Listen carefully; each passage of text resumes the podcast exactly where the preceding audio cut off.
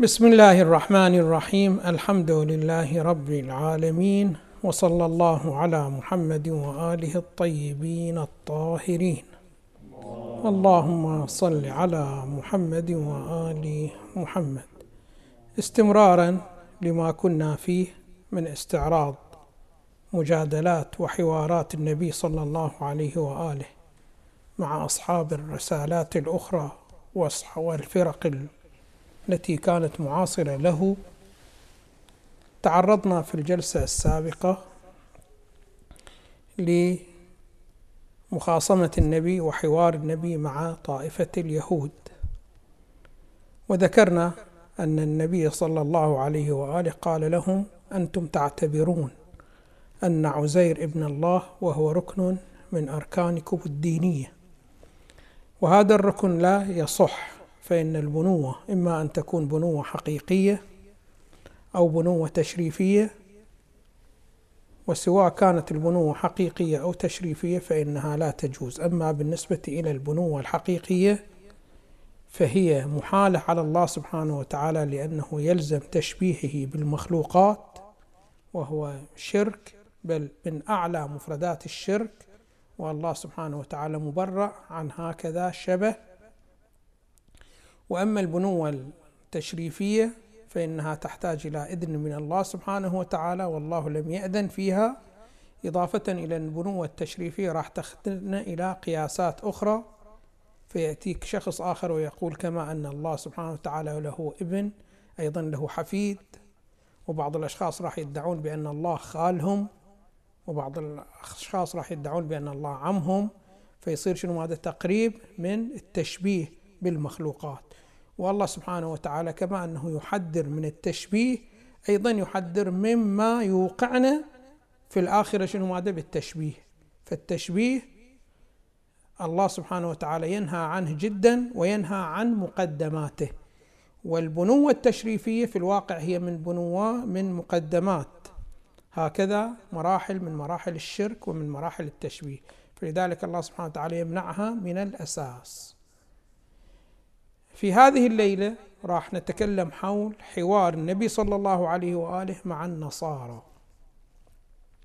قبل أن ندخل في مفردات الحوار التي جرت بينه صلى الله عليه وآله وبين النصارى هناك ثلاث نقاط نحتاج إلى فهمها حتى نفهم محاورة النبي مع هؤلاء. باعتبار أن هذه المحاورة مشتملة على عدة حيثيات. فالمطلب الأول الذي نتعرض له من باب المقدمة أنه راح يأتينا مصطلح الحدوث ومصطلح القدم. وهكذا يقولون بأن الله سبحانه وتعالى هو القديم وما سوى الله سبحانه وتعالى هو حادث. فنريد نتكلم شيئا قليلا حول مصطلح الحدوث ومصطلح القدم حتى تكون المحاورة واضحة. الحدوث يطلق بمعنيين. عندنا حدوث يعبر عنه بالحدوث الزماني وعندنا حدوث يعبر عنه بالحدوث الذاتي. الحدوث الزماني هو أن يمر زمان معين شيء من الأشياء غير موجود ثم يوجد في زمان آخر. مثلا أنت الآن عندك شنو ماذا؟ السيارات مثلا.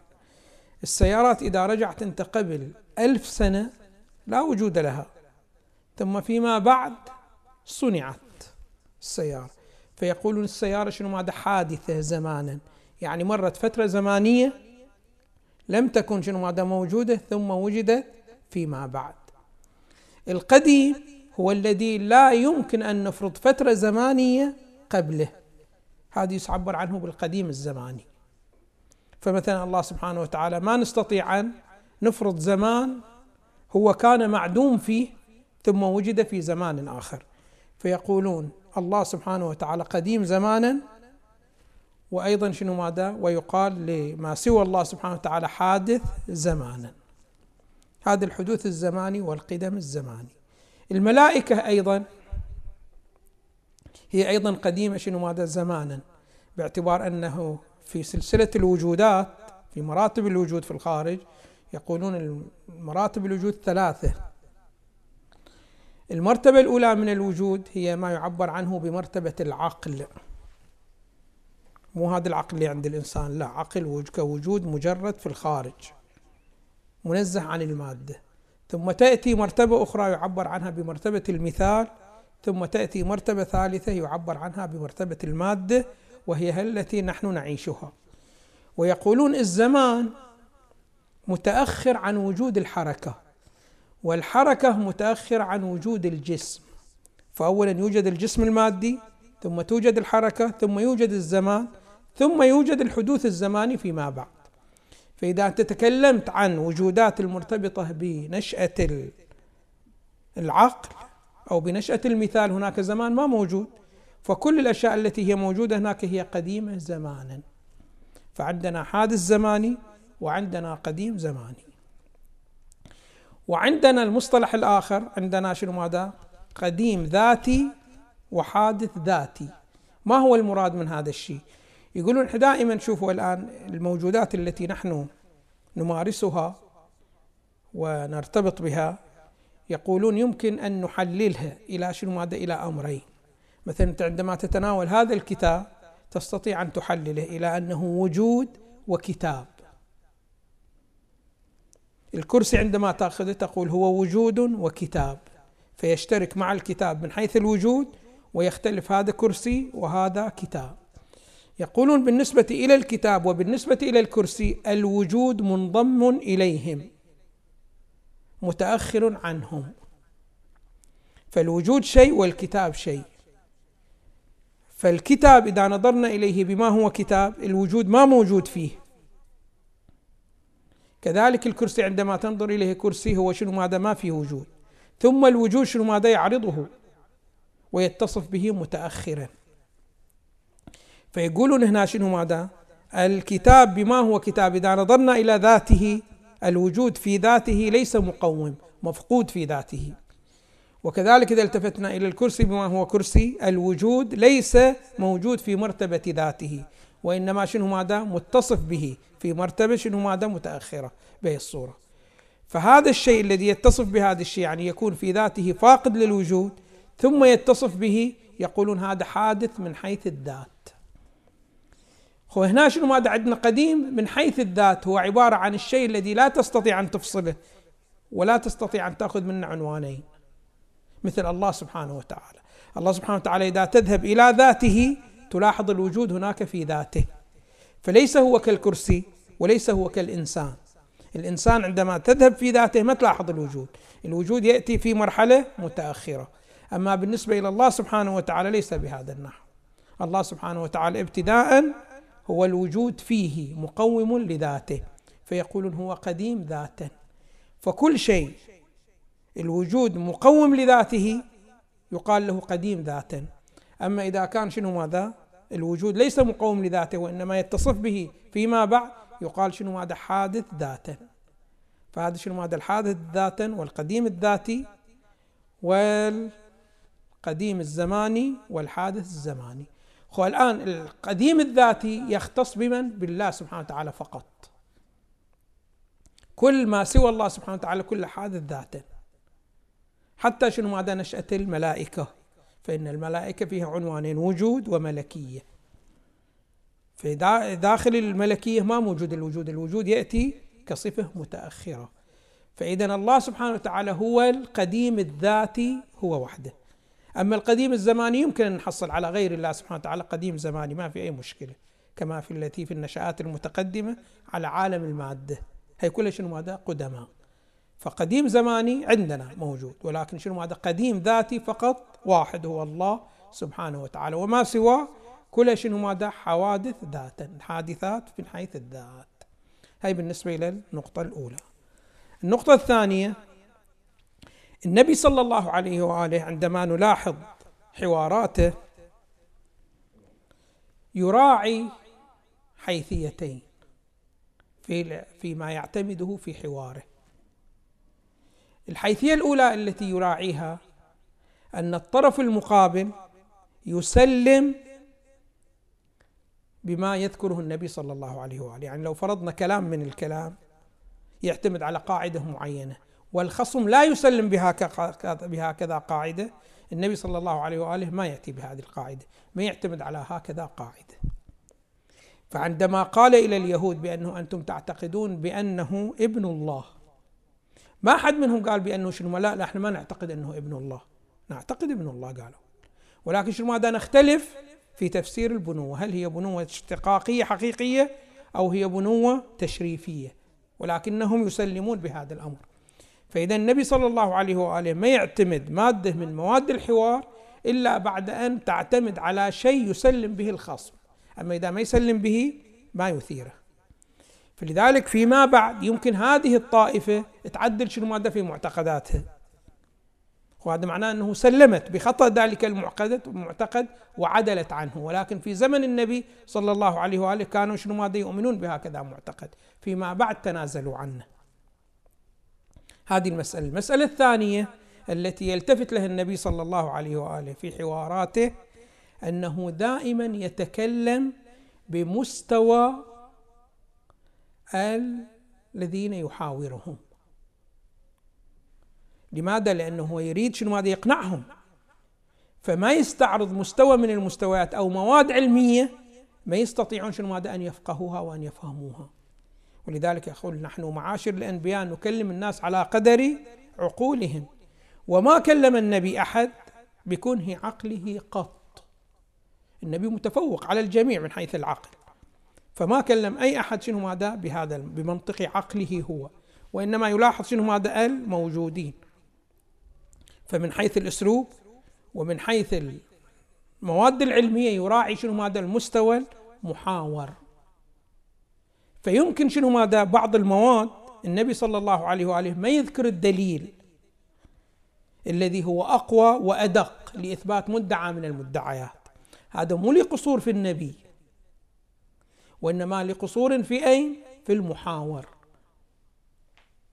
فلذلك هي بعض الكتاب للأسف الشديد قالوا بأنه النبي صلى الله عليه وآله يمتاز بأن عنده قوة ذكاء جدا خارقة ولكن القوة العقلية عنده ليست بتلك الصورة. البعض هكذا. لماذا استدل ببعض الاستدلالات؟ قال شنو هذا؟ يمكن أن يستدل بدليل أكثر من هذا أفضل من هكذا دليل. واضح شلون فكونه لم يستدل بالدليل الأمتن والدليل الأدق فهذا يكشف عن شنو؟ ماذا؟ عن هبوط مستواه العقلي. وإن كان هو ذكي جدا ذكي ولكن شنو؟ ماذا؟ من حيث المستوى العقلي هو شنو؟ ماذا؟ ليس بتلك الصورة. لا نقول لهم النبي صلى الله عليه وآله كما هو متفوق من حيث الذكاء أيضا متفوق على الجميع من حيث العقل. ولكنه في باب الحوار الحوار متقوم بطرفين بالمحاور والمحاور. فلا بد شنو ماذا المحاور؟ يريد شنو ماذا يقنع المحاور؟ فلا بد أن يراعي شنو ماذا مستواه ويأتي بمادة يمكن أن يفهمها وينبه إلى خطأ من الأخطاء. وإذا ما فهم هذه المادة ما يستطيع أن يتنبه إلى هذا الخطأ. فوظيفة النبي كما هي وظيفة الإمام كما هي وظيفة العلماء أيضا ينبغي أن تكون هكذا. مو هي وظيفة التعليم الجاف وإنما وظيفتهم وظيفة التربية. فالآن كثيرا من الأحيان نحن نشاهد مثلا بعض الأشخاص يسألون الإمام الصادق سلام الله عليه. بسؤال الإمام ما يجيبهم بما يتطلب السؤال؟ وإنما يلفت نظرهم إلى نقطة أهم هي أولى بالاهتمام. من جواب هكذا سؤال. مو معنى أن الإمام الصادق شنو ماذا ما يعرف الجواب؟ يعرف الجواب. ولكن هو شنو ماذا يريد يحافظ على مستوى المحاور مستواه الديني ومستواه شنو ماذا التربوي ما ينحرف.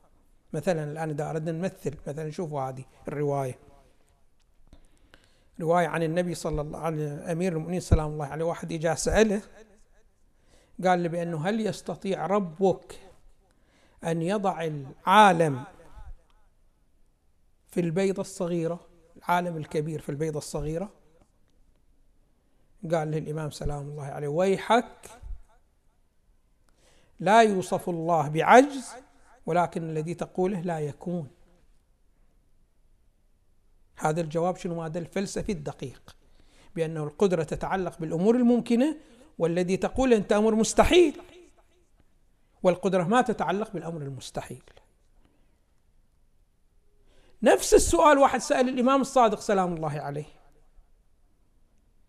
قال له بأنه هل يستطيع ربك أن يضع العالم في شيء صغير الكبير في شيء صغير؟ قال له نعم. قال له انظر أنت الآن تنظر إلى الجبل الكبير. في عينك يرتسم.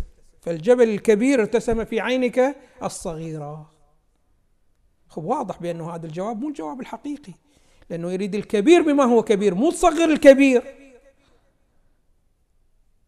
ولكن ذاك شنو ماذا ما كان مستواه العلمي وخاف شنو ماذا عندما يقول له ما يصير ما يستوعب أو أن القدرة لا تتعلق إلا بالممكن ما يستوعب هكذا معنى فلذلك شنو ماذا أجابه بهذا النحو؟ فيريد يحافظ على شنو ماذا؟ على مستواه الديني. هذا يعبر عنه بالجواب التربوي. فعندنا الجواب على نحوين. جواب تحقيقي وهو الذي يبين لك الحقيقة. وجواب شنو ماذا؟ تربوي يحافظ على مستواك الديني أو على مستواك الأخلاقي وإلى آخره. بهي الصورة. ووظيفة النبي صلى الله عليه وآله بهذا النحو يعني ليست وظيفة فقط تعليم وإنما محافظة على شنو ماذا؟ على مراتب ودرجات المحاور الدينية والأخلاقية وإلى آخره بهي الصورة. هذه أيضا شنو ماذا النقطة الثانية. النقطة الثالثة أنه عندنا في المحاورات بعض الأحيان قد يذكر لفظ من الألفاظ. كل لفظ يعرض كما يقول المناطقة له ثلاث دلالات. له دلالة مطابقية ودلالة تضمنية ودلالة التزامية. مثلا أنت عندما تقول الآن مثلا عندما تقول شبت النار في محل. هذا شبوب النار في محل تدل على معنى مطابقي بأنه النار اشتعلت في المحل واحترق المحل بهي الصورة. هو الآن إذا احترق المحل ماذا راح يحصل؟ راح ترتفع درجة الحرارة. ارتفاع درجة الحرارة لازم لا ينفك عن شنو ماذا عن حصول الحريق في المكان المغلق إلى آخر الشكل بهي الصورة. فيقولون هذه لازم. فبعض الأحيان أنت تقول شب الحريق ولكن مو مرادك شنو ماذا؟ أنه الحريق تريد أن تبين بأنه شب وإنما تريد أن تبين شنو ماذا؟ ارتفاع درجة الحرارة بهي الصورة. هذا كثيرا ما شنو ماذا عندنا في القرآن وهكذا في الروايات عندنا هكذا مصطلح. يطلق اللفظ وما يراد المعنى الذي وضع له في اللغة وإنما يراد لازم هذا المعنى. فمثلا الله سبحانه وتعالى في القرآن عندنا من أوصاف الله سبحانه وتعالى ومن أفعاله أنه يغضب. يغضب على شنو؟ ماذا؟ على الكفار وعلى المنافقين وإلى آخره الشكل به الصور خب الغضب هو عبارة عن شنو؟ ماذا عن حالة انفعال نفساني. هو الله سبحانه وتعالى منزه عن الانفعالات النفسانية. فإذا نقول يغضب شنو مرادنا من يغضب؟ يقول المراد من الغضب الله سبحانه وتعالى مو كغضبنا نحن. وإنما المراد بأن الله يغضب يعني يجازي الكافر يعاقب الكافر. فيطلق على شنو؟ ماذا على المجازات أنها شنو؟ ماذا غضب. وليس المراد شنو ماذا؟ الانفعال النفساني. الله منزه عن انفعال النفساني. ولكن هو عادة إذا غضبت على واحد يلزم شنو ماذا؟ أن تعاقب. فيطلق على الله سبحانه وتعالى ويراد شنو ماذا؟ أنه يعاقب القوم من غضبه بهذه الصورة بهذه الطريقة. فعندنا هكذا اصطلاح شنو ماذا؟ في القرآن. فعلينا أن نلتفت إلى هذه المسألة. خب النقطة الأولى التي شنو ماذا؟ النبي صلى الله عليه وآله هي المقدمات الثلاث انتهينا منها. جاء النصارى. بعد ما انتهى النبي صلى الله عليه وآله مع اليهود جاء النصارى. قال لهم النبي صلى الله عليه وآله ماذا تعتقدون؟ قالوا نحن نعتقد أن المسيح ابن الله اتحد به. خلوا بالكم. أن المسيح ابن الله اتحد به. النبي صلى الله عليه وآله قال ما مرادكم بالاتحاد؟ طبعا بعد الاتحاد وش اللي يصير؟ الشيئين قبل الاتحاد كانوا مختلفين واحد اثنين. بعد الاتحاد يكون شيء واحد. ولا كيف تعبر عنهم الاتحاد؟ لابد أن يكون شيء واحد في الصورة فيقول لهم الآن معروف بأنه أنتم تقولون بأن الله سبحانه وتعالى قديم أم لا؟ هم يقولون بأن الله قديم. يعني الله لم يخلقه شيء آخر فهو قديم. زين عيسى يقولون هو شنو ماذا؟ حادث. فالآن شنو ماذا؟ قبل الاتحاد. هذه يتصف بالقدم وهذه يتصف بالحدوث خب بعد الاتحاد عندنا بس شيء واحد. فهل يكون هذا الشيء الواحد قديم أو يكون حادث؟ إن قلتم يكون شنو ماذا؟ حادث هذا معناه أن الله سبحانه وتعالى راح ينقلب من شنو؟ من القدم إلى الحدوث. وهذا محال عقلا. لأن الله سبحانه وتعالى لا يقبل الحدوث وما تستطيع أن تقول شنو ماذا قبل الحدوث إلا إذا كان هو باقي بعد الحدوث والحال بأنه لا يبقى بعد الحدوث لماذا؟ لأنه تناقض راح يصير في الذات من حيث أنه قديم يعني لم يمر بذاته مرحلة هو شنو ماذا؟ ليس موجود فدائما شنو ماذا؟ الوجود ذاته وعندما تقول شنو ماذا بعدين حادث تحول من القدم إلى الحدوث. معناه بعد شنو ماذا؟ راح يتخلى عن شيء يقوم ذاته أم لا؟ فبمجرد أن يزول شيء مقوم للذات راح شنو ماذا يزول؟ الواجب. اللي أنت فرضت شنو ماذا؟ قديم. فإذا شنو ماذا؟ القديم يكون حادث هذا محال. أو شنو ماذا؟ لا يكون الحادث قديم. خب الحادث هو شنو ماذا؟ عيسى. بعد الاتحاد تقول شنو ماذا يبقى؟ هذا المركب قديم. أقول لك الحادث؟ وين راح؟ واضح شلون؟ والحال بأنه بعد الاتحاد لابد أن يبقى شنو هذا الشيئين موجودين بوجود واحد. أما بهذا الاتحاد راح شنو هذا إما يعدم عيسى ابن مريم أو يعدم الله سبحانه وتعالى وكلاهما محال. فإذا شنو هذا الاتحاد كيف كيف ما كان شنو هذا هو محال. يعني صار بعد الاتحاد قديم أو صار بعد الاتحاد شنو هذا حادث. الأمر شنو هذا الآخر. طبعا هم مجرد سمعوا هكذا تنازلوا عن هكذا. جواب. وقالوا لا. نحن نقول أنه ابن الله على نحو شنو هذا التشريف والكرامة. يعني بمعنى يقولون لما أظهر الله على يد عيسى الأمور العجيبة. معروف بأن النبي عيسى ظهرت على يديه أمور عجيبة منها إحياء الموتى منها شنو؟ هذا شفاء المرضى وإلى آخره منها شنو؟ ماذا يتوله بالأعمى يجعل شنو؟ ماذا؟ بصير. فهذه أمور عجيبة. فعندما رأينا صدور هكذا أمور عجيبة قلنا هو شنو؟ ماذا؟ ابن الله على نحو الكرامة وعلى نحو شنو؟ ماذا؟ التعظيم. بهي الصورة وبهذه الطريقة. يقول لهم على أي حال اولا إذا كان كل شخص من الأشخاص صدرت منه أمور عجيبة وأمور عظيمة وأمور مفيدة أعطيتونا شنو ماذا البنوة؟ فهذا ما راح يختص شنو ماذا بعيسى. وإنما راح يكون شنو ماذا موسى أيضا. الأمور التي حصلت على يديه من المعاجز ليست بقليلة. بل هي معاجز جدا شنو ماذا جدا عظيمه يعني خذ واحدة من المعاجز. عندما ضرب البحر فانفلق وفات الجيش كله. هذه معجزة جدا. شنو هذا؟ كبيرة. لأنه معاجز. عيسى كلها كانت معاجز شخصية. يعني يؤتى بمريض ويشفيه. يؤتى بميت شنو ماذا ويحييه. أما هذا شنو؟ ماذا جيش استفاد من هكذا معجزة. عندك معجزة ثانية. عندما ضرب الحجر فانفجرت منه اثنتا عشر عين. هي هذه معجزة. معجزة ثالثة مسألة شنو؟ ماذا العصا؟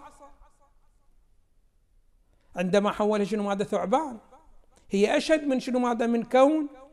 إنسان إنسان يجيبونه ميت تحييه هذا الأمر مو بتلك الصعوبة التي موجودة في عصا تحولها إلى ثعبان. هذه كلها معاجز جدا شنو؟ ماذا؟ جدا كبيرة وجدا شنو؟ ماذا؟ أشد من المعاجز التي جاء بها عيسى. فإذا كنتم أنتم تسمون عيسى لأجل هذه المعاجز بأنه ابن الله خب عندنا شنو ماذا؟ النبي موسى ليس بقليل من هذه الحيثية. إضافة إلى أنه إحنا ذكرنا فيما سبق بأنه البنوة ما يصح صحيح هي بنوة تشريفية من حيث الإمكان العقلي ما عندنا أي مشكلة في قبولها ولكن عندنا شنو ما تحتاج إلى إجازة من الله سبحانه وتعالى. والله سبحانه وتعالى لم يجز هكذا شيء. إضافة إلى الخطورة التي ذكرناها فيما سبق بأنه إذا جعلها الله سبحانه وتعالى ابنا له لابد أن يجعل له أيضا حفيد ويجعل له أيضا بنت ويجعل له هكذا فيقارب شنو ماذا؟ من التشبيه. الأمر الثالث والمهم في شنو ماذا؟ هذه المناقشة أنه كل كمال يحصل من الإنسان. في الواقع هذا الكمال من الإنسان لو من الله سبحانه وتعالى. من الله سبحانه وتعالى. لأنه هذا الكمال الذي يصدر منك يعتمد على القدرة ويعتمد على العلم.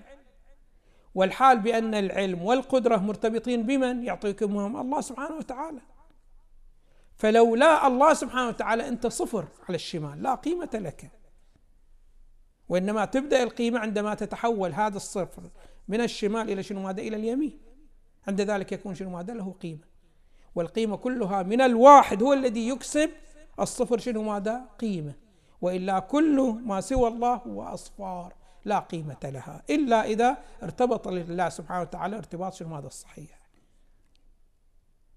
فكيف يقال هذا ابن الله وهذا الشكل بهي الصورة طبعا واحد من النصارى التفت إلى النبي صلى الله عليه وآله وقال له كما أنه نحن ندعي ابن وورد على الاتخاذ عيسى ابن ما أوردت أنت أنتم أيضا المسلمون لستم ببعيدين عن هكذا دعوة.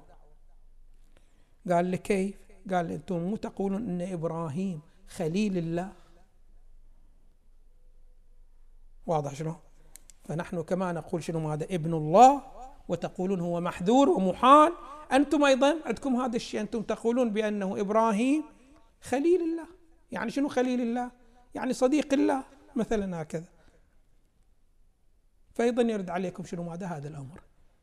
فإذا تريد تخطئ النصارى على أنهم اتخذوا ابن على نحو التشريف أيضا أنتم اتخذتون شنو ماذا؟ إبراهيم شنو ماذا؟ خليل على نحو التشريف. النبي صلى الله عليه وآله التفت له قال له أولا أنت انظر إلى الخلة. ما هو معنى الخلة؟ والخلة هناك فرق بينها وبين البنوة. الخلة شنو معناها؟ الخلة يقولون إذا واحد تخلل في شيء من الأشياء عند ذلك يكون شنو ماذا؟ خليل. الآن لماذا يقال للصديق خليل؟ لأنه يطلع ويلتصق بصديقه فيعرف شنو ماذا أسرار صديقه ويعرف الأمور المختصة بصديقه وإلى آخره بهي الصورة بهي الطريقة. فنحن عندما نطلق على إبراهيم خليل شنو مرادنا؟ طلقنا خليل صحيح. والخليل في الناس أنه أمشي وياك تروح وياي تجي وياك أقضي حاجاتك تقضي حوائجي. هذا الخليل الصديق يعني بهذه الصورة بهذا النحو. ولكن خلة إبراهيم ليست بهذه الصورة. فإن الخلة بمعنيين. الخلة تجي بمعنى المحتاج ومعنى الفقير.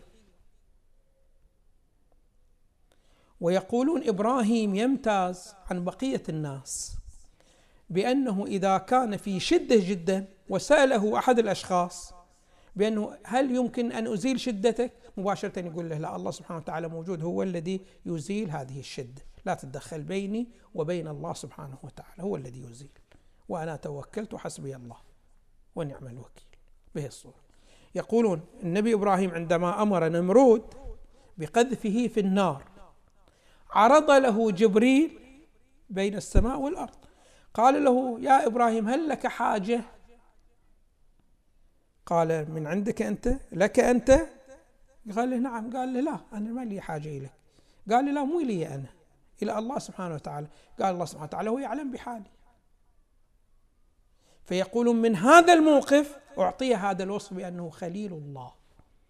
يعني شنو هذا القريب من الله سبحانه وتعالى؟ يعني شنو معنى قريب من الله سبحانه وتعالى؟ يعني دائما في فكره الله سبحانه وتعالى كما أن الصديق دائما هو في فكر صديقه.